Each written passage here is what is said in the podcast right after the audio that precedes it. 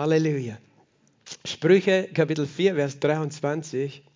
Sprüche Kapitel 4, Vers 23, was dort steht, ist, mehr als alles, was man sonst bewahrt, gibt es Dinge in deinem Leben, die du bewahrst?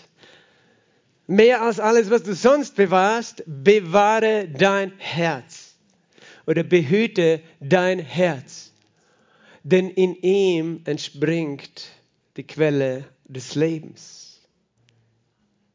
Amen. Das ist ein Geheimnis. Hast du gewusst, du hast ein Herz hier in deiner Brust, das mehr ist als Fleisch, mehr als nur ein biologisches Organ, sondern etwas Geheimnisvolles. Und Gott sagt, da kommt die Quelle des Lebens raus. Das ist ein Geheimnis. Und bevor ich heute zum Predigen anfange, obwohl es auch mit meiner Predigt zu tun hat, möchte ich einfach darauf hinweisen, das mache ich nicht oft. Wir haben, viele, wir haben da draußen einen Bookshop, hat dann schon jemand gesehen. Da kriegst du, weißt du, wir versuchen keine Konkurrenz zu christlichen Buchhandlungen ma zu machen. Es gibt viele und auch in Klagenfurt, aber nicht alle Bücher kriegt man dort, ähm, die wir gerne auch euch anbieten möchten. Darum haben wir die Bücher, die man dort nicht so bekommt, haben wir auch hier. Andere Bücher kriegst du auch dort, also geh dorthin. Das ist ein super Geschäft, die verbreiten das Evangelium, aber gewisse Bücher gibt es eben dort nicht. Aber wir haben ein neues Buch dort und das heißt Das Herz. Und ich möchte dir dieses Buch einfach aufs Herz legen.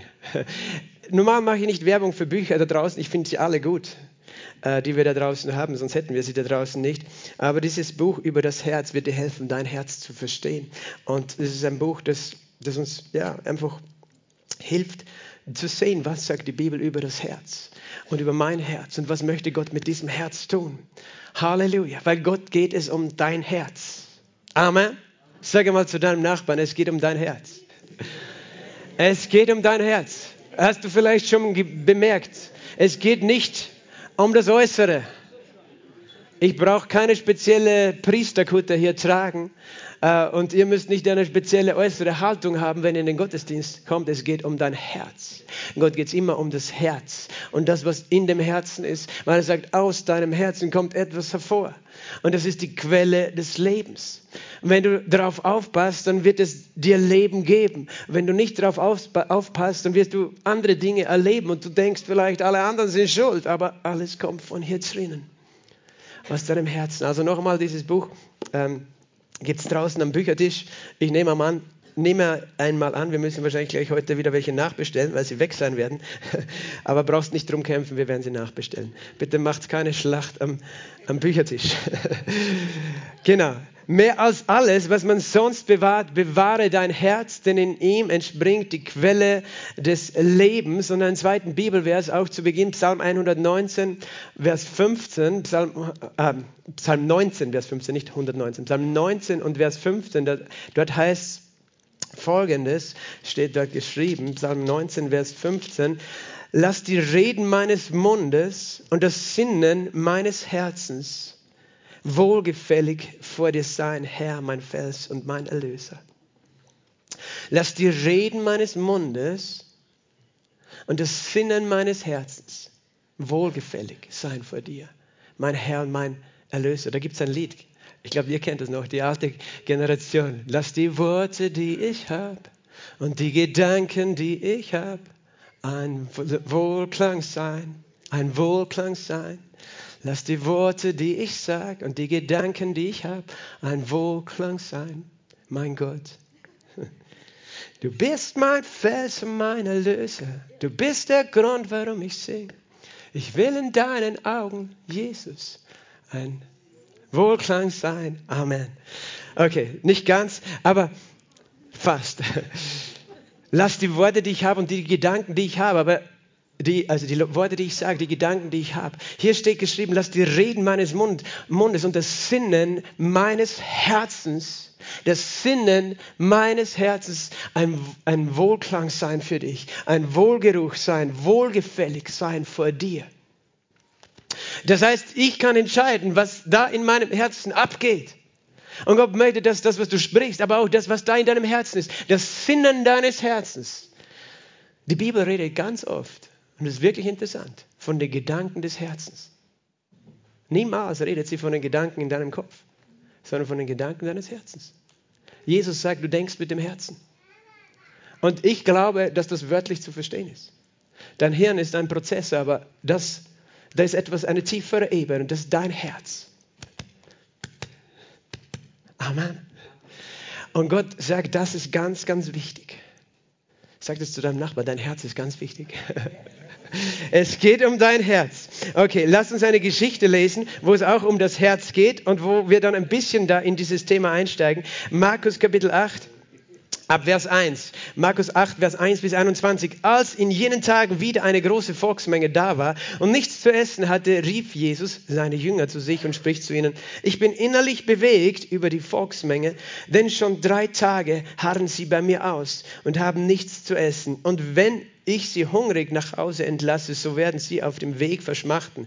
Und einige von ihnen sind von weit her gekommen und seine Jünger antworteten ihm, woher wird jemand diese hier in der Einöde mit Brot sättigen können?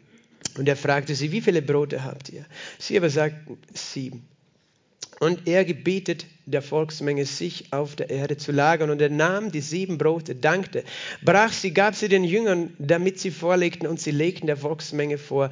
Und sie hatten einige kleine Fische, und er segnete sie und ließ auch sie vorlegen. Und sie aßen und wurden gesättigt. Und sie hoben auf, was an Brocken übrig blieb, sieben Körbe. Es waren aber etwa 4000, und er entließ sie.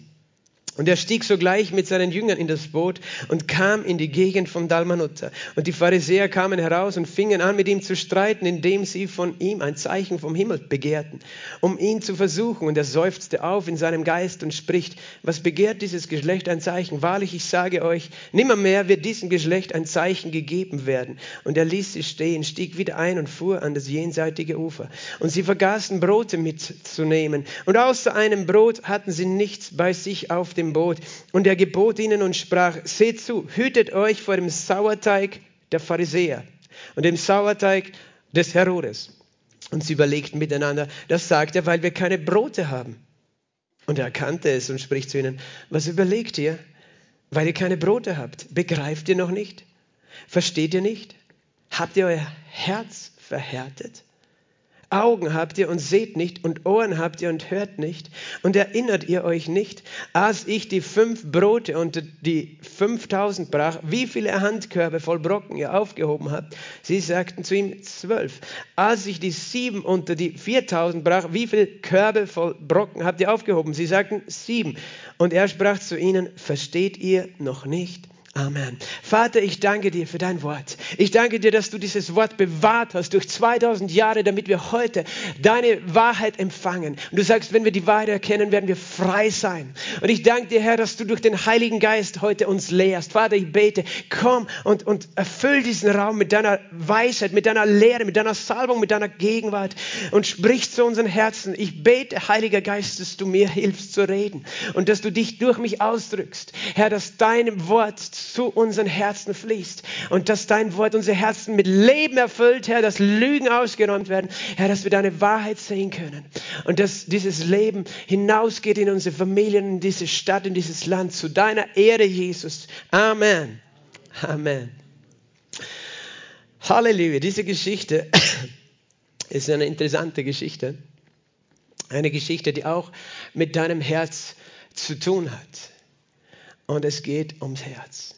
Weißt du, es ist so wichtig, dass wir verstehen, wenn wir zusammenkommen, das, was wirklich zählt, jedes Mal, ist das, was in deinem Herzen passiert. Weil alles andere, was kann schön sein, eine schöne Unterhaltung oder eine schöne Atmosphäre, es kann schöne Gespräche geben, alles Mögliche. Aber Gott hat ein Ziel. Er möchte etwas jedes Mal in deinem Herzen tun. Er möchte immer unser Herz erreichen. Er möchte unser Herz ja, da hineinkommen, weil er sagt, da ist die Quelle des Lebens. Aber wir Menschen, wir haben diese Quelle beschmutzt. Wir haben da irgendwie Dreck reingeworfen und dann kommt nicht nur Leben, sondern auch Dreck raus. Das nennen wir die Sünde.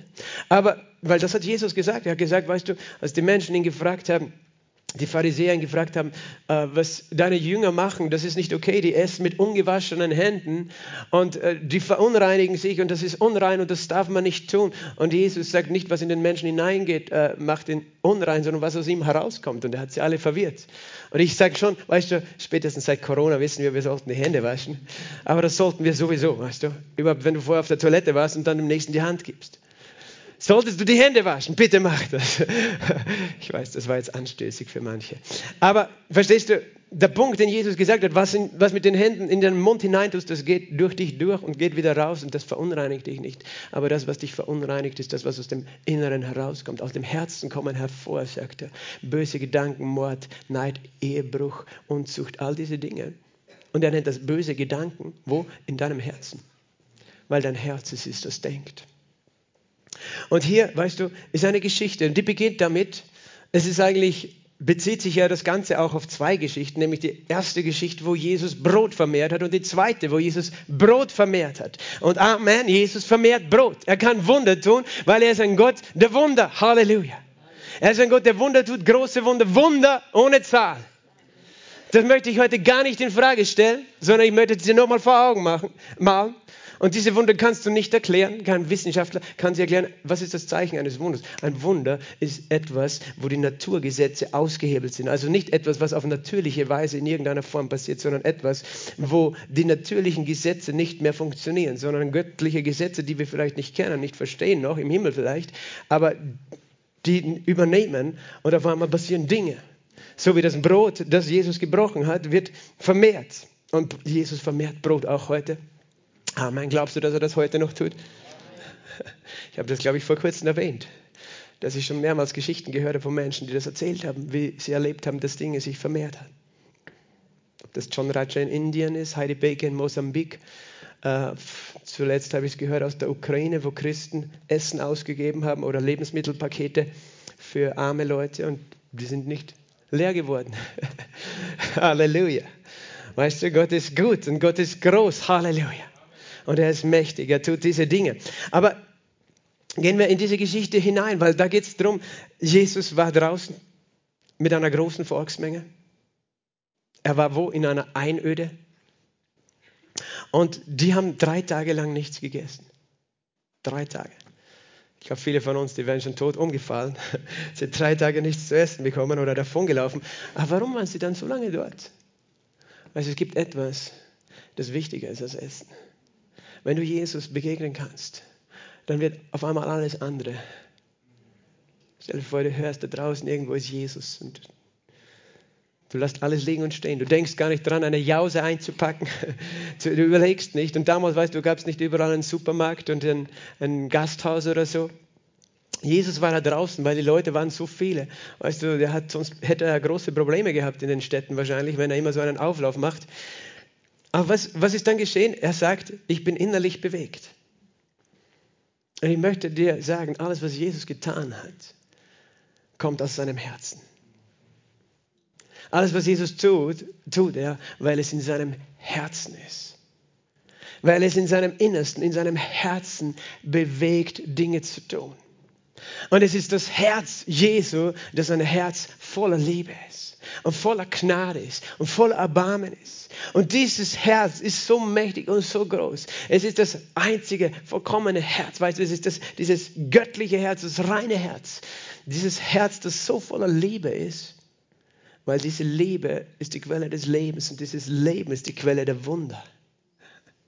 All die Wunder, die Jesus getan hat, waren eigentlich etwas, das aus seinem Herzen getan hat. Gott tut nicht Wunder, einfach nur um irgendwelche äußeren, Bef äh, ja, eine Show zu machen, sondern er ist immer motiviert in seinem Herzen.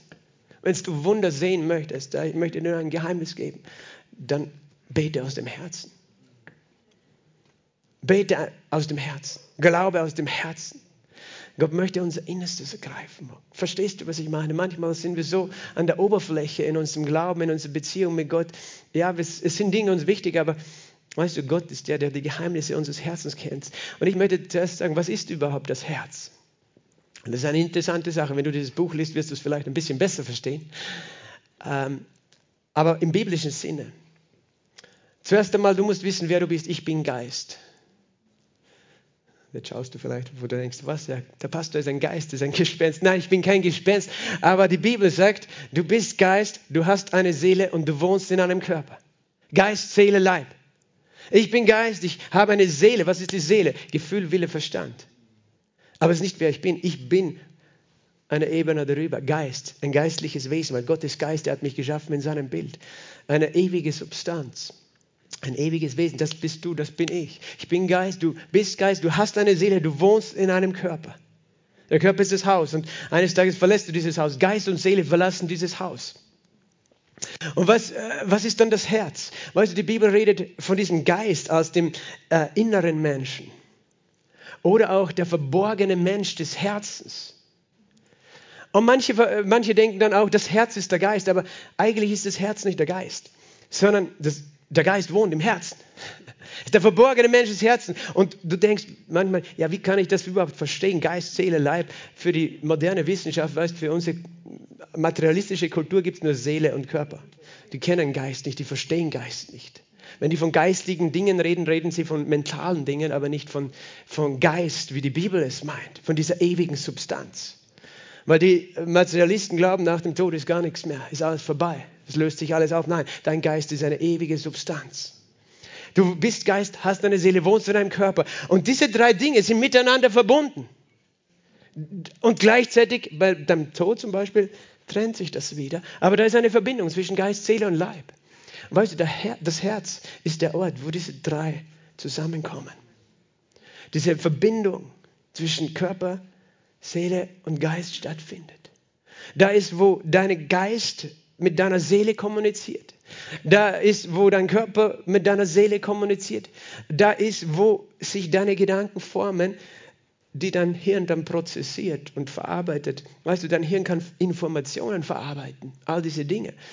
Aber, aber Denken ist mehr als irgendwo Informationen weißt du, zu wissen oder zu merken. Denken ist etwas, wo in deinem Herzen etwas passiert, wo Geist und Seele, auch die körperlichen Bedürfnisse motivieren dich, weißt du, oder Triebe, was auch immer. Aber das, das, das Herz ist so der Innere, das Innere von einem Menschen. Das ist mehr als ein Organ. In diesem Organ, weißt du, da ist eine Verbindung zwischen Körper und Geist. Und ich glaube, dass sie im Herzen ist, diese Verbindung, weil die Bibel von diesem Herzen redet. Und er sagt, eben da im Herzen, da ist dein Geist und da kommt das Leben, aber du kannst diese Quelle, die in deinem Herzen ist, irgendwie auch zuschütten. Du kannst sie unterdrücken. Du kannst, du kannst, dieser Geist, der da drinnen wohnt, der möchte deine Seele beeinflussen. Gleichzeitig wohnt außerdem der Heilige Geist in dir. Hast du das auch gewusst? Weil der Geist Gottes zusammen mit dem, also in, in den Gläubigen, denen, die neu geboren sind, ist der Geist des Menschen, der Geist Gottes miteinander verbunden in einer Einheit. Das ist ein Geheimnis, ein Wunder. Die sind eins. Wer dem Herrn anhängt, ist ein Geist mit ihm.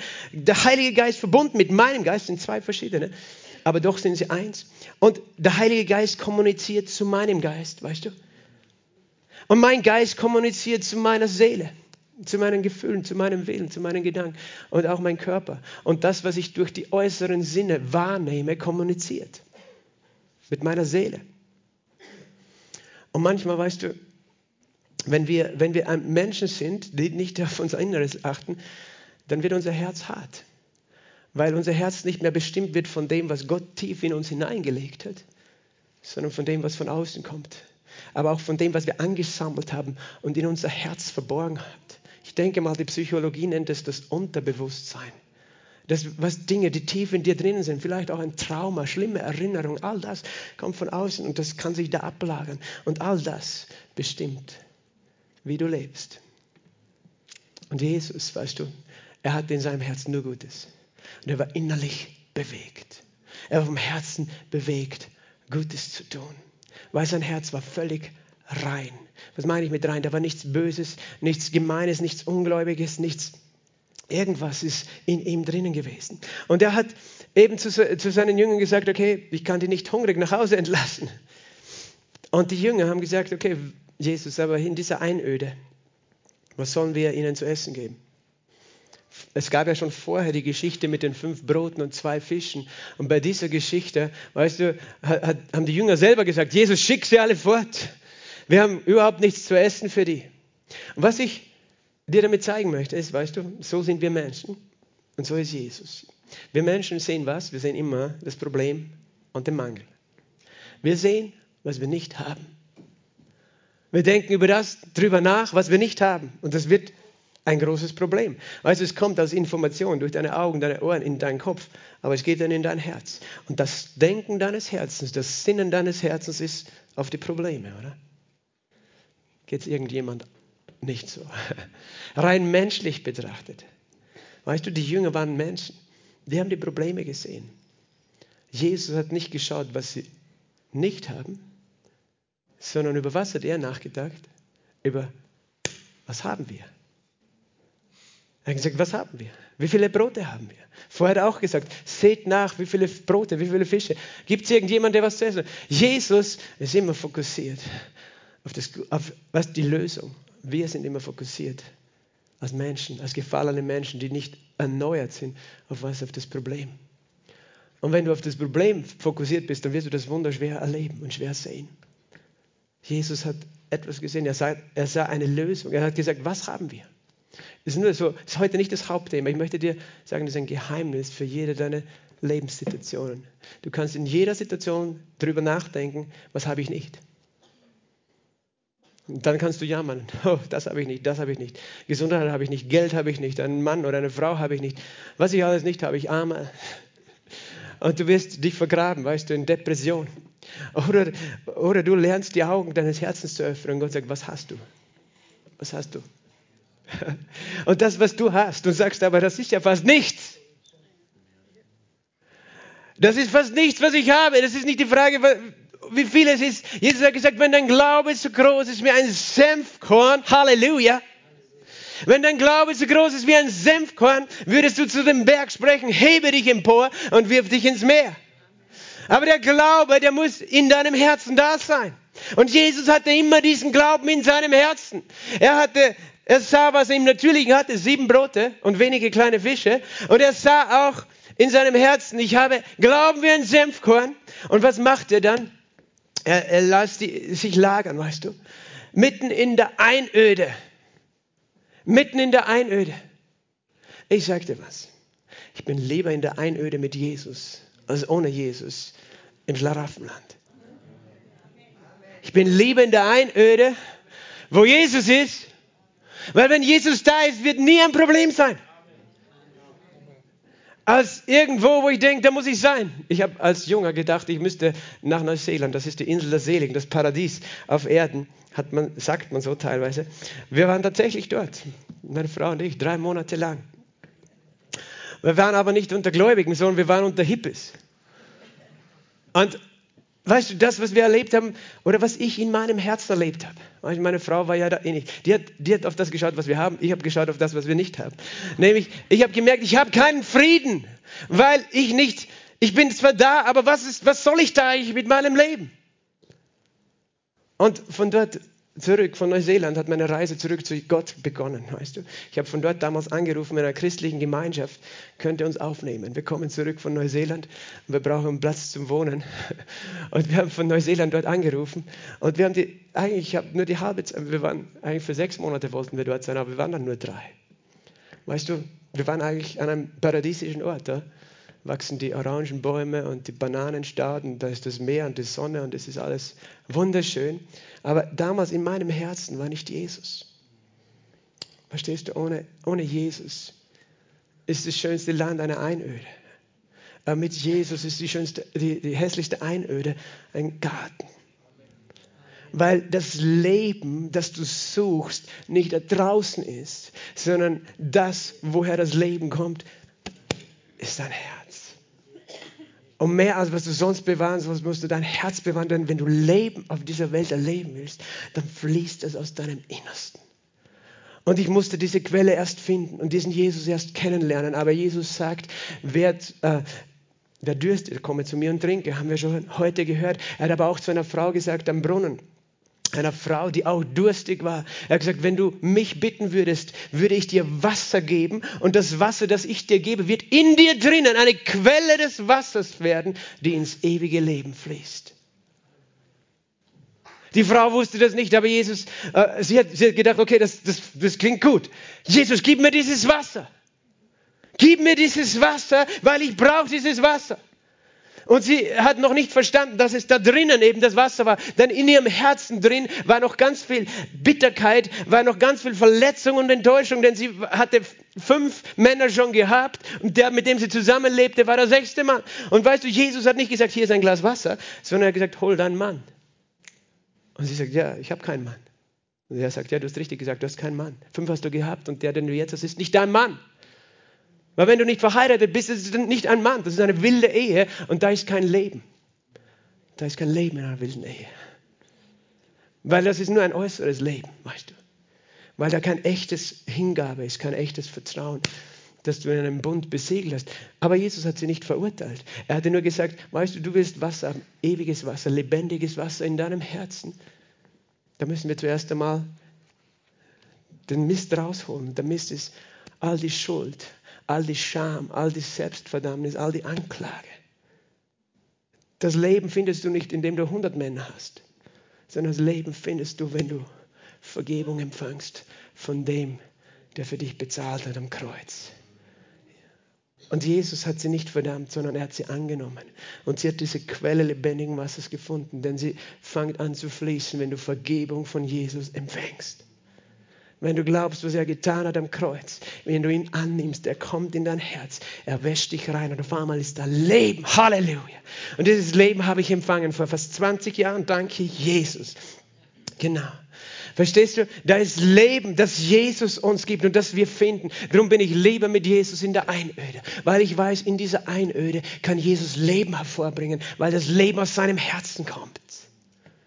Er war der, von, dem, von dessen Herz das Leben geflossen ist. Permanent ist Leben ausgeflossen aus seinem Innersten. Darum sind Menschen ihm nachgelaufen in die Wüste. Und weißt du, es geht eben nicht darum, wie, wie fancy unsere Gottesdienste sind, wie bunt unsere Lichter oder sonst was ist. Wenn Jesus nicht da ist, dann sind wir alles umsonst da.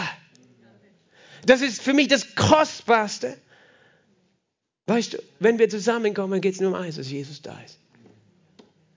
Und wenn wir in einer, weißt du, in einer Garage sitzen würden, auf einem kalten Fliesenboden oder so irgendwas. Aber wenn Jesus da ist, der macht es warm. Aber es könnte kalt sein, weißt du, wenn Jesus nicht da ist, obwohl wir eingeheizt haben. Wir brauchen Jesus mehr als alles. Mehr als alles. Mehr als alles. Und dieser Jesus, weißt du, er tut dieses Wunder. Sieben Brote. Er hat, wie er das begonnen hat, das Brot genommen, hat dafür gedankt.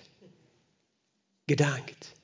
Weil Jesus hat sein Herz bewahrt. Er hat nicht gesagt, Papa, jetzt habe ich das schon wieder nicht und das schon wieder. Was tust du mit mir? Ich bin da draußen mit 4000 Männern, noch Frauen und Kinder dazu und du lässt mich da allein in der Wüste und die kommen alle, die verhungern oder äh, wie soll ich die alle füttern? Weißt du, Jesus, so sind wir, oder? Wir fangen an zu changen in Kärnten. Aber das heißt, das ist das Gegenteil von dein Herz zu bewahren. In diesem Moment, weißt du, wenn du changest, was tust du? Die Gedanken deines Herzens. Lass die Worte, die ich sage und die Gedanken, die ich habe, ein Wohlklang sein. Die Gedanken deines, nicht nur die Worte, die Gedanken deines Herzens sind, weißt du, über schlechte Dinge. Und dann kommt kein Leben hervor. Aber Jesus, seine Gedanken, die Gedanken seines Herzens. Wow, wir haben sieben Brote und wir haben einen Vater im Himmel. Danke, Papa, für diese sieben Brote. Er hat die Brote genommen und gedankt. Hat sie gebrochen, gebrochen, gebrochen, gebrochen. Sie seinen Jüngern gegeben, die haben gebrochen, gebrochen, gebrochen. Es hat nicht aufgehört, die Brote auszugeben. Das Brot geht nicht aus. Gott hat das zu mir gesagt schon. Diese Woche hat er es wiederholt durch jemanden, aber das habe ich schon vor einigen Jahren gehört. Das Brot wird nicht ausgehen an diesem Ort. Amen. Das Brot wird nicht ausgehen an diesem Ort. Und damit ist gemeint zuerst das Wort Gottes. Es wird nicht ausgehen. Es wird immer frisches Brot da sein. Das Manna in der Wüste wird nicht ausgehen. Aber ich sage das auch prophetisch. Das Brot wird nicht ausgehen für die, die in, an, an ihn für die, die an ihn glauben. Amen. Das Brot wird nicht ausgehen, egal was draußen für Krisen, Wirtschaftskrisen sind. Gott ist der, der uns Brot gibt vom Himmel. Halleluja. Das Brot wird nicht ausgehen. Und wenn es vom Himmel regnen lässt, so wie der Zeit der Israeliten in der Wüste, aber es wird nicht ausgehen. Das steht in dem Psalm, ich glaube Psalm 37, niemals sei ich einen Gerechten verlassen, noch seine Nachkommen um Brot betteln. Ich, bin, ich war jung und bin alt geworden, aber niemals sei ich einen Gerechten verlassen oder seine Nachkommen um Brot betteln. weil unser Vater gibt uns unser tägliches Brot. Und das war das, was, weißt du, das sind alles Worte, die du hörst. Gib uns unser tägliches Brot. Unser Vater, gib uns das Brot. Die Frage ist, sind es nur Worte, die du hörst, oder sind es Gedanken, die du hast in deinem Herzen? Meditation nennt man das auch, oder Sinnen, über die Dinge Gottes nachzusinnen. Wie tust du das? Du stellst es dir vor, weil dein Herz denkt in Bildern. Weil die Worte, die ich dir sage, erzeugen in dir ein Bild. Wenn du hörst, dass Jesus Brot gebrochen hat und es vermehrt hat, dann hörst du es ja nicht nur, dann siehst du es, oder? Du siehst es. Du siehst es. In deinem Herzen, du siehst es. Und genau das ist das Geheimnis des Glaubens, dass du anfängst, die Dinge Gottes zu sehen. Darum müssen wir über die Wunder Gottes reden, damit du sie sehen kannst, weil dann werden sie ein Bild, das sich in dein Herzen einbrennt. Dann hast du das vor Augen, wenn draußen mit den Augen etwas anderes siehst. Siehst du in deinem Herzen was? Die Fülle am Brot. Aber das ist das Geheimnis von Jesus. Er konnte es in seinem Herzen sehen. Verstehst du? Und dann als nächstes kommt diese Begebenheit, dass Jesus diesen Pharisäern begegnet und die fangen an, mit ihm zu streiten. Es gibt Leute, die wollen immer nur streiten. Weißt du, wie viele Leute mit mir schon streiten wollten über irgendwelche geistlichen Dinge. Aber ich sage sag dir was, ich streite nicht über geistliche Dinge. Ich glaube sie, aber ich werde nicht darüber streiten mit dir. Wenn du etwas anderes glauben willst, ist das dein Recht. Aber ich glaube die Dinge, die ich glaube, Halleluja, aber ich streite nicht drüber. Aber wenn du wissen willst, warum ich sie glaube, kann ich es dir erklären. Aber ich werde nicht streiten drüber. Die, die Pharisäer, weißt du, nur die Pharisäer streiten. Weil die glauben gar nicht. Die glaubten nicht an Jesus, sondern sie wollten ein Zeichen von ihm vom Himmel haben.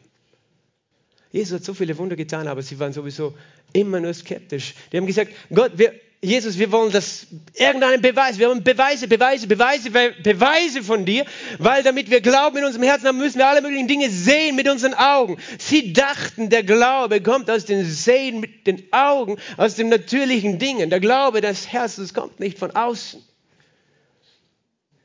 Und äh, sie, sie sahen nur diese, sie wollten ein Zeichen. Aber weißt du, Religion sucht immer Zeichen. Wir nennen das dann Aberglaube, oder? Menschen sind abergläubig. Oh, ich brauche dieses heilige Wasser. Oh, ich muss irgendwelche Zeichen machen. Dreimal. Oder keine Ahnung, was. Ich möchte niemanden spotten. Ich sage dir nur, Menschen glauben mehr an Zeichen als an das Wort Gottes. Als ich in Israel war, ich war erstaunt, wie viele Menschen den Boden küssen das, das sauberste Boden gibt es an gewissen Orten in, in Jerusalem, weil da gibt es Menschen, die gehen von Ort zu Ort und küssen den Boden, weil sie denken, wenn sie diesen Boden küssen, dann haben sie irgendwie etwas empfangen. Und ich sagte, nein, du empfangst gar nichts, wenn du den Boden küsst. Aber wenn das Wort dich küsst, wenn Jesus dich küsst, dann wirst du etwas empfangen. Halleluja. Es gibt, weil auch unter Christen, es gibt so viele Leute, die glauben in irgendein Zeichen, wenn wir Kranke mit Öl salben, dann ist es eine Erinnerung an den Heiligen Geist. Aber es ist nicht das Öl, das jemanden heilen kann. Wenn wir das Abendmahl nehmen, haben wir Brot und Wein. Aber weißt du, dieses Brot und dieses Wein ist nicht das Fleisch von Jesus das Blut von Jesus. Es erinnert uns daran, damit wir es wo im Herzen uns vergegenwärtig sehen, weil der Glaube ist eine Sache des Herzens. Es ist nicht die Frage, ob das irgendein spezielles geheiligtes Brot ist, das in irgendeinem speziellen Goldgefäß sein muss. Nein, es ist die Frage, weißt du, wo dein Glaube und dein Herz ist in dem Moment, wenn du das Brot vor Augen hast. Nämlich auf den, der am Kreuz hängt und das ist der, das Bild in deinem Herzen. Aber die Pharisäer, die suchten ein Zeichen von Jesus. Und wenn du genau aufgepasst hast, nennt Jesus das Sauerteig. Weil er hat später, später sind sie über den See gefahren und Jesus sagt zu seinen Jüngern, hütet euch vor dem Sauerteig der Pharisäer und vor dem Sauerteig des Herodes.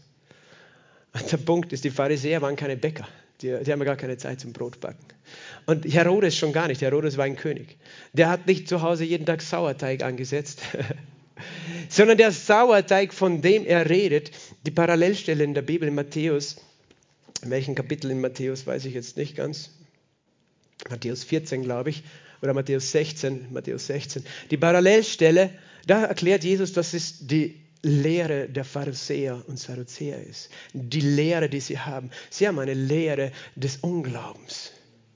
Eine Lehre des Gesetzes, was die Menschen alles tun müssen. Und sie wollten ein Zeichen haben, aber sie hatten keinen Glauben in ihrem Herzen. Sie hatten ein hartes Herz. Sie, ihr Herz war so hart. Menschen, die nicht lernen, ihr Herz zu bewahren, was da drinnen passiert, deren Herz wird hart. Immer härter. Und sie können mit dem Herzen nicht wahrnehmen. Da stand Jesus vor ihnen, ein Mensch, der also Gott ist, aber du konntest nicht sehen, dass er Gott ist, aber du konntest sehen, wie er ist. Er war voller Liebe, voller Erbarmen, er heilte die Kranken. Aber sie, ihr Herz war so hart, sie konnten nicht wahrnehmen, dass ihnen Gott persönlich gegenübersteht. Weißt, es gibt Leute, die sagen, ja, wenn ich Gott sehen würde, würde ich an ihn glauben. Da haben so viele Leute ihn gesehen und nicht an ihn geglaubt. So viele Leute haben ihn gesehen und nicht an ihn geglaubt. Warum? Weil ihr Herz so hart geworden ist.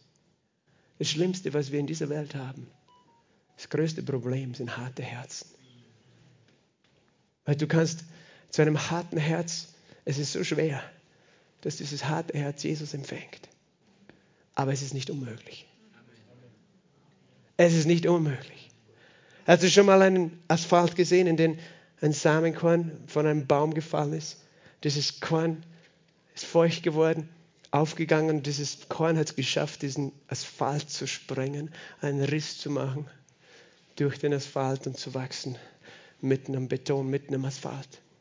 Das Wort Gottes ist noch mächtiger. Amen. Aber manchmal ist es eine harte Arbeit. Für, weißt du, weil ein harter, harter Boden da ist. Und diese Pharisäer, sie waren so hart. Und Jesus, was hat er gemacht? Er hat sich umgedreht und ist gegangen. Er ließ sie stehen. Er ließ sie stehen und stieg ein, fuhr an die andere Seite mit den Jüngern. Er streitet nicht. Aber weißt du, Jesus kann Menschen mit harten Herzen nicht helfen. Das ist sehr traurig. Und deswegen ist es so wichtig, dass wir auf unser Herz aufpassen, weil das ist auch unsere Verantwortung. Er kann das Wort zu ihnen sprechen, er kann ihnen das Wort geben. Vielleicht geht einer von den zehn Pharisäern nach Hause und denkt drüber nach. Aber die anderen vielleicht, sie schmeißen es weg, weil es ist die Meditation des Herzens, die dein Herz verändert. Und dann, dann steht so nebenbei, die, die Jünger, die fahren jetzt auf die andere Seite, sie vergessen Brote mitzunehmen. Also sie hatten keine Brote dabei in diesem Moment, als sie auf, auf dem See waren und da fahrt man schon eine Zeit. Diese, weiß ich nicht, zehn Kilometer über diesen See quer. Bitte? Genau. Und äh, auf jeden Fall, er sagt, passt auf auf den Sauerteig der Pharisäer und Sadduzäer. Das heißt, er wollte ihnen sagen, hey, gib acht, dass du nicht so anfängst zu denken, wie die Pharisäer denken. Weil die Pharisäer, die sehen nicht Liebe, die sehen nur, weißt du, Gesetz, Gesetz, die sind hart, stolz, selbstgerecht. Die wollen, die, die wollen, dass ich ihnen beweise, dass ich Gott bin und denken, dass sie äh, das Recht haben, dass ich ihnen das beweise und, und dass ihnen das irgendwas hilft, aber sie können ihr Herz nicht öffnen. Darum sei nicht wie ein Pharisäer, der, der sagt, Gott, ich brauche ein Zeichen, dass du mich liebst. Ich brauche ein Zeichen, dass du mein Heiler bist. Ich glaube nicht, dass du mein Heiler bist, wenn ich nicht sofort sehe, dass du mich geheilt hast. Weißt du, das ist die Lehre der Pharisäer. Ich glaube nicht, dass du gut bist, wenn ich jetzt nicht sofort, weiß ich nicht, eine Antwort auf mein Gebet habe. Ich glaube nicht, dass du mich liebst, wenn, wenn ich einen Tag, weiß ich nicht, die Sonne nicht sehe. Das sind wir, weißt du, das ist die Lehre der Pharisäer. Wir, wir, wir streiten mit Gott über unsere Probleme, weil du hast schon gedacht, hey, Gott sei Dank, ich bin kein Pharisäer. Aber weißt du, wir alle sind manchmal Pharisäer. weil wir, wir jammern über die Dinge, die wir nicht sehen. Ich glaube nicht, dass Gott der Heiler ist. Ich glaube nicht, dass er will, dass wir alle in Wohlstand leben. Warum leben wir dann nicht in Wohlstand? Weil wir wollen ein Zeichen. Und das ist ein Problem in unserem Herz. Das ist ein stolzes, ungläubiges Herz. Und Jesus sagt, gib Acht auf dein Herz, dass es nicht so ist. Aber weißt du, die Jünger, die konnten noch nicht so denken, wie Jesus dachte. Die haben noch nicht diesen Unterschied verstanden. Und das Einzige, was sie gehört haben, Sauerteig, Brot, Brot, Brot. Wir haben kein Brot. Petrus ist schon wieder vergessen, das Brot mitzunehmen. Oh, wir werden alle verhungern am See. Auf einmal weißt du, ein kleines Wort und an was sie denken ist nicht, okay, Jesus, was meinst du mit Sauerteig, das Herodes, sondern sie hören etwas, sie merken, oh, mein Bauch ist hungrig und sie sind fokussiert auf das Problem. Auf das, was sie nicht haben oder? Und Jesus hat sich eigentlich richtig geärgert über sie. Er hat gesagt, ihr seid immer beschäftigt, in eurem Herzen das Negative zu sehen. Ihr seht mit eurem Herzen ständig Probleme. die, ihr, die von wo kommen? Von außerhalb, von euch. Ihr seid beschäftigt. Für euch ist das, was ihr äußerlich wahrnehmt, so groß, aber was ich euch sage, ist so klein. Und auch das, was ich getan habe. Weil er sagt dann zu ihnen, begreift ihr nicht? Versteht ihr nicht? Es geht nicht um die Brote. Habt ihr euer Herz verhärtet?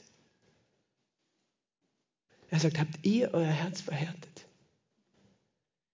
Habt ihr euer Herz verhärtet? Und dann sagt er folgendes, Augen habt ihr und seht nicht. Und Ohren, Ohren habt ihr und versteht nicht und hört nicht und erinnert ihr euch nicht.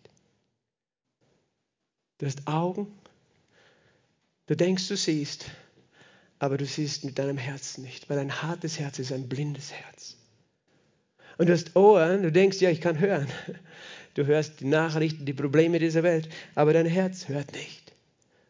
Weil du hast auch hier in deinem Herzen. Dein Herz hat Augen und dein Herz hat Ohren. Hast du das gewusst? Paulus betet, erleuchte die Augen meines Herzens. Dein Herz, dein inneres, dein innerer Mensch hat geistliche Augen. Und so oft sind sie zu oder bei manchen sind sie eben blind. Du hast Augen, du siehst, aber du siehst nicht mit dem Herzen. Du hast Ohren, du hörst, aber du hörst nicht mit dem Herzen. Du denkst mit dem Kopf, aber du denkst nicht mit dem Herzen, weil er sagt, erinnert ihr euch nicht? Sie denken mit dem Kopf über Probleme, aber nicht mit dem Herzen über Lösungen. Sie sehen mit den Augen, was sie nicht haben, aber nicht mit dem Herzen, was Jesus hat. Sie hören, was die Pharisäer sagen, aber sie hören nicht, was Gott sagt in dem Herzen. Und Gott möchte an unseren Herzen arbeiten. Und das Geheimnis ist, wenn du ein Kind Gottes bist, dann kannst du wieder sehen und hören. Gibt es dieses tolle Lied, kennt ihr das? Ich bin von neuem geboren und mein Herz hat jetzt Ohren. Ich kann Gottes Stimme hören. Ich kann Gottes Stimme hören. Amen. Mein Herz hat jetzt Ohren, aber auch Augen. Aber trotzdem betet Paulus, Herr, öffne ihnen die Augen der Herzen, weil manchmal wir schlafen, wir haben die Augen zu. Und Jesus sagt, erinnert ihr euch nicht, habt ihr euer Herz verhärtet. Das heißt, da ist ein Zusammenhang zwischen sich erinnern und das Herz zu verhärten. Da ist ein Zusammenhang darin, über was du nachsinnst und nachdenkst und das, was mit deinem Herzen in der Folge passiert. Das heißt, du kannst über Dinge nachdenken, die Probleme sind, und dein Herz wird hart werden, oder du sinnst über Dinge nach, die Gott tut und wie Gott ist, und dein Herz wird weich. Da gab es diese traurige Geschichte vom Volk Israel, weißt du, das Volk Israel war in der Wüste, viele Jahre hat es gewandert und, und sie hätten eigentlich nur eineinhalb Jahre gebraucht, aber sie waren 40 Jahre in der Wüste. Und da redet es von diesem Volk im Hebräerbrief, der Moment eigentlich, wo sie in dieses verheißene Land, wo Milch und Honig fließen, einziehen konnten. In dem Moment haben sie ihr Herz verhärtet. Sie haben nicht geglaubt, dass Gott ihnen dieses Land geben kann, weil da wohnen ja Riesen und Feinde. Und wir sind, wir werden das nicht erleben. Und Gott sagt zu diesem Volk in Hebräer 3, Vers äh, 12 und 13, seht zu, Brüder, dass nicht etwa in jemanden von euch ein böses Herz des Unglaubens sei, im Abfall vom lebendigen Gott. Weißt du, was Gottes größtes Problem ist? Unser Unglaube. Du denkst manchmal, Sünden sind das größte Problem. Ja, welche Sünde? Unglaube ist die schlimmste Sünde. Weil da kann Gott nichts tun. Wenn wir, wenn wir Probleme haben, noch Sünden tun, aber wir glauben Gott, dann kann er was tun. Aber wenn wir nicht glauben, wenn wir ihn ablehnen, dann kann er nichts tun in unserem Herzen. Sondern ermuntert einander jeden Tag, solange es heute nicht heißt, damit niemand von euch verhärtet wird durch den Betrug der Sünder. Weißt du, warum, sie nicht, warum ihr Herz hart geworden ist? Sie haben meditiert mit ihrem Herzen. Sie haben gehört die schlechte Nachricht. In diesem Land gibt es Feinde. Und weißt du, wir hören schlechte Nachrichten, das kannst du nicht vermeiden. Aber du kannst vermeiden, darüber zu meditieren. Sie meditieren, darüber nachdenken, die ganze Zeit. Das heißt, du fangst an, dir das alles vorzustellen. All deine Probleme. Du fangst an, dir sie auszumalen. Und sie werden immer größer. Und dann wird dein Herz richtig hart. Dann kann es Gott nicht mehr glauben. Verstehst du? Weil in deinem Herzen ein großes Bild ist von Problemen, Problemen, Ängsten, Schwierigkeiten. Und das Bild, das, das wird gemalt, weil du darüber nachsinnst. Aber Gott sagt, nein, ich will nicht, dass dein Herz verhärtet. Weißt du, da waren nur zwei, Josua und Kaleb, die haben nicht drüber nachgedacht über das Problem, Sie haben gesagt, wir glauben an einen Gott, der Wunder tut. Wir glauben, wir gehen da hinein. Wir glauben, was er gesagt hat. Und das war für sie nicht nur etwas, weißt du, was sie so ausgesprochen haben, sondern sie haben darüber meditiert, nachgesonnen. Sie haben sich damit beschäftigt. Es war in ihnen ein Bild geworden, in ihrem Herzen. Wow, dieses wunderschöne Land und Gott gibt uns dieses Land. Amen. Gott malt Bilder in dein Herz durch sein Wort. Und er möchte, dass es nicht gleichgültig vorbeizieht von dir, sondern dass es zu deiner Realität wird, dass du es verinnerlichst. Diese Bilder, die Gott malt. Und das ganze Wort malt Bilder. Darum gibt uns Gott auch so viele Wundergeschichten. Und darum ist es so wichtig, dass unsere Kinder diese Geschichten hören. Weißt du, weil das wären Bilder in ihrem Herzen. Jesus, der auf dem Wasser geht. Jesus, der den Sturm befiehlt. Jesus, der die Toten auferweckt. Und, und darum ist es gut. Und sie malen sogar Bilder. Und, aber weißt du, wir Erwachsenen denken, ja, wir glauben das eh nicht. Und wir wissen das eh alles schon, haben wir schon alles gehört, wir brauchen das nicht. Und du hast auf einmal nur Bilder von den schlechten Nachrichten in deinem Herzen. Und dann willst du ein Wunder sehen. Ich sagte mal Bilder in dein Herz. Die Bibel sagt in Sprüche 4,20, mein Sohn, auf meine Reden achte, äh, auf meine Worte achte, meinen Reden, was ich rede, neige dein Ohr zu. Also Gott sagt, ich rede etwas, bewahre sie äh, äh vor deinen Augen, lass sie nicht aus deinen Augen weichen, heißt es. Es soll immer vor deinen Augen sein. Du sagst, du kannst ja nicht Auto fahren, wenn du immer Gottes Wort vor deinem... In deinem Herzen sollen sie vor deinen Augen sein. Lass sie nicht aus deinen Augen weichen. Das, was Gott sagt, bewahre es in deinem Herzen. Meditiere darüber. Denn Leben sind die Worte, denen die sie finden. Und Heilung für ihr ganzes Fleisch.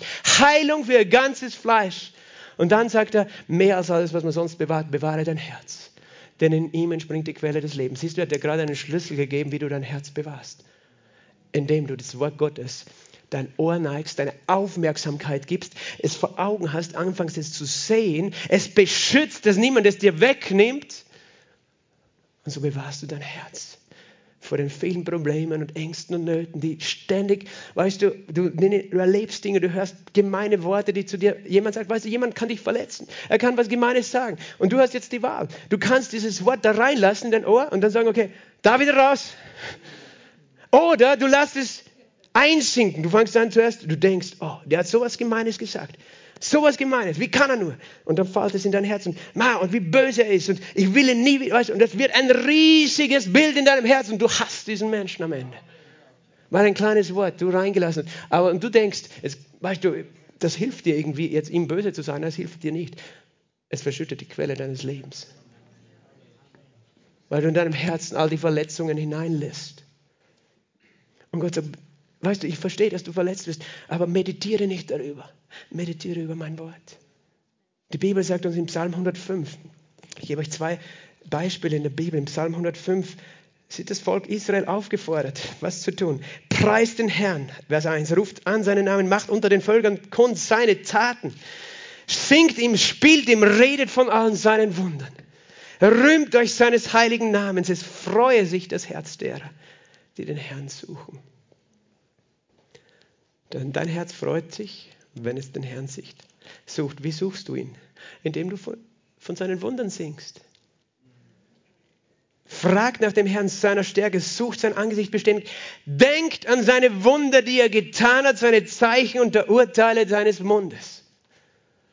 Weißt du, Gott sagt, ja, ich tue Wunder. Er hat doch Wunder getan. Aber ich will, dass die Wunder nicht für dich was Äußeres sind, sondern dass sie etwas sind in deinem Herzen, dass du sie in deinem Herzen meditierst, siehst. Psalm 78, du kannst es selber lesen. Da ist das Volk, äh, sagt, wir wollen alle die Wunder, die Gott getan hat, unseren Kindern erzählen damit sie sie nicht vergessen, damit sie drüber nachdenken und sie erzählen immer wieder, wie Gott das Meer geteilt hat, Halleluja, mit einfach einem Wort, weißt du, übernatürlich ein Wunder getan, wie Gott sie rausgeholt hat aus Ägypten, wie Gott das und das und das getan hat. Und das war das Geheimnis dieses Volkes, dass sie gelernt haben zu meditieren über wer Gott ist und was er getan hat. Aber wie viel mehr, wir, Halleluja, die Gott, die Jesus, die Erlösung haben, sollten wir meditieren und nachdenken. Weißt du, die Jünger hatten zweimal Wunder gesehen, einmal fünf Brote und zwei Fische für 5000 Männer plus Frauen und Kinder. Dann sieben Brote und wenige Fischen für 4000 Männer plus Frauen und Kinder. Siehst du, das ist die Rechnung Gottes. Je größer das Problem, je mehr Leute, desto weniger braucht es, um es zu lösen. Das ist Gottes Mathematik. Amen. Weißt du, Und, und sie haben das gesehen, aber sie haben nicht drüber nachgedacht. Du kannst die größten Wunder sehen, wenn du nicht drüber nachdenkst, wer Gott ist. Wird dieses Wunder an dir vorüberziehen und, und du fangst nicht an, über ihn nachzudenken. Und beim nächsten Problem hast du wieder die Panik. Und das war, was Jesus gestört hat. Ihr habt, ihr erlebt ständig, wer ich bin. Aber das, wie ihr lebt, euer Leben, kommt von außen. Das, was ihr, worüber ihr denkt, sind immer nur die Probleme. Aber nicht über mich wer ich bin und was ich tue. Und selbst wenn wir jetzt drei Tage über den See fahren, kann ich Fische ins Boot hupfen lassen und gleich grillen oder keine Ahnung was. Könnt ihr alles machen für sie mit seinem Glauben. Aber ihr Herz war verhärtet. Und Jesus war traurig. Weißt du, Jesus ist traurig, wenn, wenn wir nicht sehen können. Aber ich möchte, dass du es siehst hier. Und er möchte, dass du es in deinem Herzen siehst wie gut er ist, was er getan hat, wer er ist. Er sagt, versteht ihr doch noch nicht. Und sein Wunsch ist, dass wir verstehen können, wie die Dinge des Lebens funktionieren. Indem du über die Dinge Gottes, ja, dass du sie aufnimmst und in dein Herz hineinlässt. Und ich möchte dir, ich möchte zum Abschluss noch das größte Geheimnis über dein Herz dir sagen. Im Hesekiel Kapitel 36 steht folgendes. Hesekiel 36, 26, 25 und 26. Ich werde reines Wasser auf euch sprengen und ihr werdet rein sein von all euren Unreinheiten und von all euren Götzen werde ich euch reinigen. Eine Prophetie, circa 600 Jahre, 550 Jahre bevor Jesus gekommen ist. Und ich werde ein neues Herz euch geben und einen neuen Geist in euer Innerstes legen. Ich werde das steinerne Herz aus eurem Fleisch wegnehmen und euch ein fleischendes Herz geben. Und ich werde meinen Geist in euer Inneres geben und ich werde machen, dass ihr in meinen Ordnungen lebt und meine Rechtsbestimmungen bewahrt und sie tut. Das ist die große Verheißung. Weißt du, die Jünger, die damals gelebt haben, zu dem Zeitpunkt hatten sie noch nicht dieses neue Herz. Aber Gott hat gewusst, wir alle haben ein Problem mit unserem Herzen. Es tut sich so schwer, an Gott zu glauben. Aber für die, die Jesus aufnehmen, die an ihn glauben, tut ein Wunder in einem Augenblick. Weißt du, die Hand Gottes kommt. Wenn jemand Jesus annimmt, der sagt, ich, Jesus, ich brauche ein neues Herz, weil aus meinem Herzen kommt nicht Glaube, Liebe, Hoffnung, sondern da kommt so viel Böses hervor. Aber er kommt mit seiner unsichtbaren Hand. Er tauscht dieses Herz aus, dieses Innerste, diesen Geist, weißt du, der vorher nicht, äh, der nicht lebendig war, der sündig war. Und er tauscht es aus. Und du hast ein fleischendes Herz bekommen, wenn du an Jesus glaubst. Sag mal, ich habe ein fleischendes Herz. Ich habe ein Herz des Glaubens. Ich habe ein Herz der Liebe. Das hat Jesus dir gegeben und, und, und er hat es bestätigt in Jeremia, Kapitel 31. In Jeremia. Könnt ihr mir noch folgen? Ich bin gleich fertig. Ich weiß schon, lange habe ich jetzt geredet, aber das ist noch ein Punkt, Gott, den Gott dir heute noch als Geschenk mitgeben möchte. Jeremia Kapitel 31 redet Gott von dem alten Bund. Der alte Bund, den er mit seinem Volk hatte, war ein Bund des Gesetzes. Er hat seinem Volk gesagt, was, was sie tun sollen und sie sollten das tun und er würde sie segnen. Aber sie haben es nicht getan, weil sie haben nicht drüber nachgedacht, über sein Wort, sondern über die Begierde des Fleisches, über die Sünde, über das Böse, über andere Dinge. Und er sagt, ich werde einen neuen Bund schließen in Jeremia 31, 31. Es kommen Tage, ich werde einen neuen Bund schließen. Kennst du dieses Wort neuer Bund? Jesus hat gesagt beim letzten Abendmahl, das ist der neue Bund in meinem Blut, als er das Brot gegeben hat. Das, Jesus hat diesen Bund gebracht. Und er sagt, Vers 33, sondern das ist der Bund, den ich mit meinem Haus Israel nach jenem Tag schließen werde, spricht der Herr. Ich werde mein Gesetz, mein Wort, wo hineinlegen? In ihr Inneres, in ihre Herzen. Und werde es auf ihr Herz schreiben. Gott schreibt sein Wort auf dein Herz. Was ist sein Wort? Hör zu, was sein Wort ist. Ich werde ihr Gott sein, sie werden mein Volk sein. Dann wird nicht mehr einer seinen Nächsten oder seinen Bruder lehren und sagen, er kennt den Herrn. Weil die Menschen erkennen ihn nicht, weil sie so hart sind, sondern sie alle mich werden mich erkennen mit ihrem Herzen. Vom kleinsten bis zum größten. Sie werden mich sehen können mit ihrem Herzen. Die Pharisäer konnten ihn nicht sehen. Sie waren blind. Sie hatten ein hartes Herz. Aber Jesus sagt, im neuen Bund, da wird etwas passieren. Alle werden mich erkennen, alle, die mich aufnehmen, die Jesus aufnehmen, werden mich erkennen. Warum? Denn ich werde ihre Schuld vergeben und an ihre Sünde nicht mehr denken. Der Grund, warum du jetzt sehen kannst, ist, weil die Schuld weggenommen wurde von deinem Herzen. Das Größte, was dein Herz runterzieht und belastet, ist deine Schuld. Wenn du Schuld vor Augen hast, hast du niemals Hoffnung vor Augen. Wenn du Schuld vor Augen hast, hast du keinen Glauben, dass Gott dir hilft. Aber Jesus hat diese Schuld getragen. Und er sagt, ich, ich vergebe dir, wenn du an mich glaubst. Diese Schuld ist weg und ich öffne dein Herz, ich gebe dir ein neues Herz und du kannst mich sehen. Und darum werden mich alle, die an mich glauben, werden mich erkennen denn ich werde ihre Schuld vergeben. Und hör zu. Und an ihre Sünde nicht mehr denken. Gott hat sich entschieden. Gott hat sich entschieden, über etwas nachzudenken. Wenn jemand über Probleme meditieren könnte, wäre das Gott, oder? Wenn jemand wütend werden könnte, wäre das Gott, weil er sieht alles Böse, was geschieht. Wenn jemand mit mir wütend werden könnte, wäre es er, weil er sieht meine ganzen Fehler, weißt du? Er könnte den ganzen Tag, so wie wir das machen, über die Fehler des anderen, über meine Fehler nachdenken. Ich glaube, dann wäre er sehr frustriert, wenn er mich anschauen würde. Was macht er schon wieder? Weißt, was hat er damals gemacht? Und das hat er gemacht. Wir Menschen sind so. Und das zerstört unser Leben und unsere Beziehungen. Wir denken und denken und denken über die Schuld, die uns geschehen ist, was der getan hat, was der getan hat, was unsere Eltern getan oder nicht getan haben. Wir denken und denken. Wir haben es tief hineingeschrieben. Wir haben gelernt, über all die Schuld und all das Böse zu meditieren. Und wir haben die Quelle unseres Lebens verschüttet. Gott sei Dank ist Gott anders. Weißt du, was Gott getan hat? Er hat sich entschieden, daran zu denken, was Jesus am Kreuz getan hat. Er hat sich entschieden, jedes Mal, wenn er es sieht, wenn er dich anschaut, daran zu denken, dass du erlöst bist und eine neue Schöpfung bist.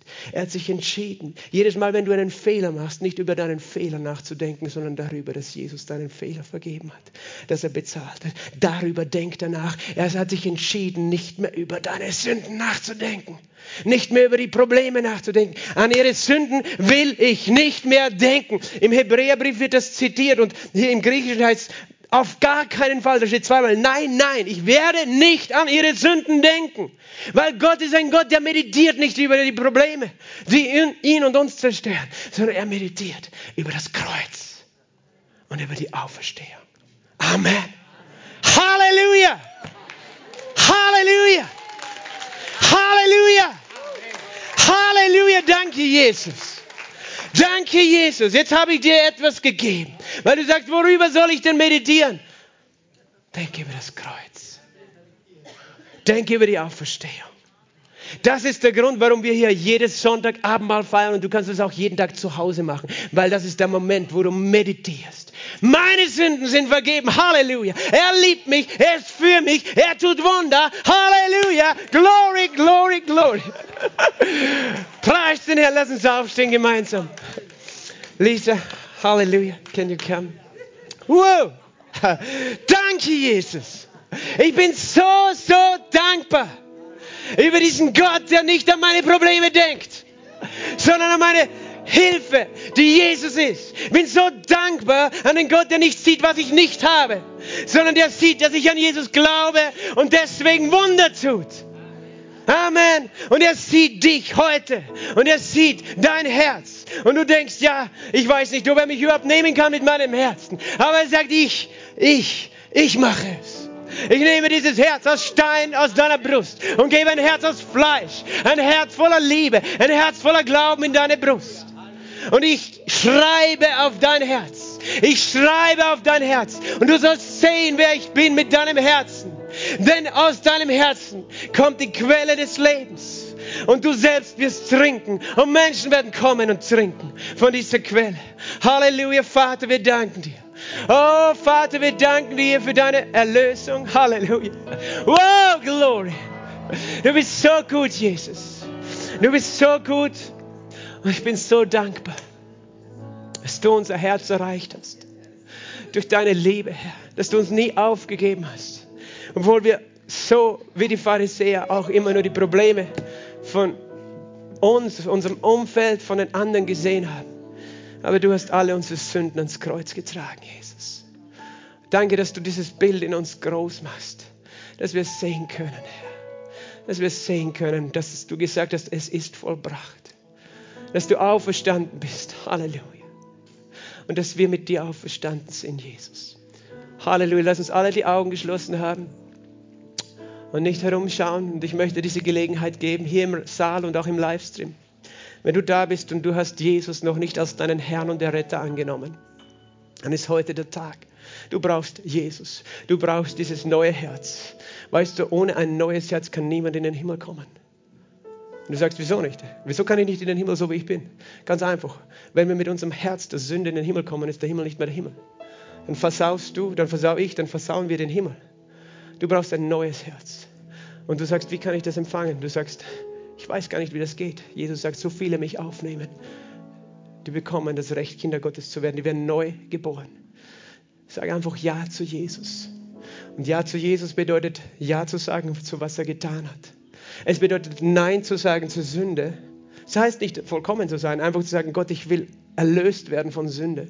Ich will nicht mehr ein Leben des Sünde leben. Ich will dir danken, dass du die Sünde getragen hast. Und Ja zu sagen zu seiner Vergebung.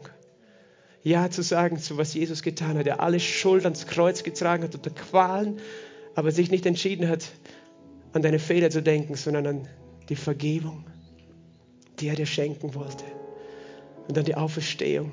Und wenn du das glaubst, empfängst du ein neues Leben. Und wenn du da bist und du sagst, ich möchte das, Pastor, bete für mich, heb deine Hand, wo du stehst, wo du bist, in diesem Raum, heb deine Hand zu Jesus. Weil er sieht deine Hand und kein Auge schaut herum, sondern nur je, du hebst deine Hand für Jesus, weißt du. Für Jesus. Du gibst ihm dieses Zeichen, dass du sagst, ich brauche dich, Jesus. Danke, Jesus. Danke, dass du jede Hand siehst in diesem Raum. Jedes Herz siehst, das sich ausstreckt. Denn es geht nicht um unsere Hände, sondern um unsere Herzen. Und lass uns jetzt alle gemeinsam dieses einfache Gebet beten. Lass uns sagen, danke Jesus, dass du mich so sehr liebst. Danke, dass du am Kreuz für mich gestorben bist und auferstanden bist. Ich glaube an dich. Sei mein Herr und sei mein Erlöser. Wasch mein Herz ganz rein mit deinem Blut und mach es ganz neu. Ich empfange dich, Jesus. Ich empfange deine Liebe und ich empfange deine Vergebung. Danke, dass du mich so sehr liebst und ich dein Kind bin. Amen. Amen. Und Vater, ich bete für jeden hier. Ich danke dir, dass du unsere Augen öffnest. Öffne die Augen unseres Herzens. Dass wir mit dem Herzen sehen können, wer du bist und wie sehr du uns liebst und was du getan hast was du uns geschenkt hast. Dass wir mit den Ohren hören, wie wunderbar deine Stimme zu uns spricht. Eine Stimme der Liebe, der Gnade und Vergebung. Dass wir uns mit dem Herzen erinnern werden, Herr, jeden Tag.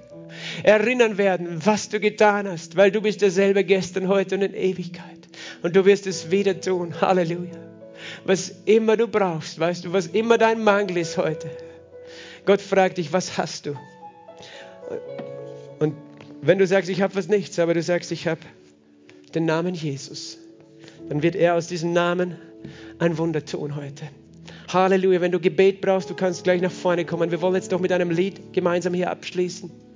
Und dann noch kann jeder Gebet empfangen, der sagt, ich, ich möchte Gott glauben. Ich habe das Situationen, du fühlst dich vielleicht wie in der Einöde, aber ich sage dir, Jesus ist bei dir in dieser Einöde. Und das ist genug, um ein Wunder zu tun für deinen Körper. Wenn du Heilung brauchst, wenn du irgendein ein anderes Problem hast in deiner Familie oder in deiner Arbeit oder mit deinen Finanzen, komm nach vorne heute im Glauben und denk an die Wunder Gottes nach.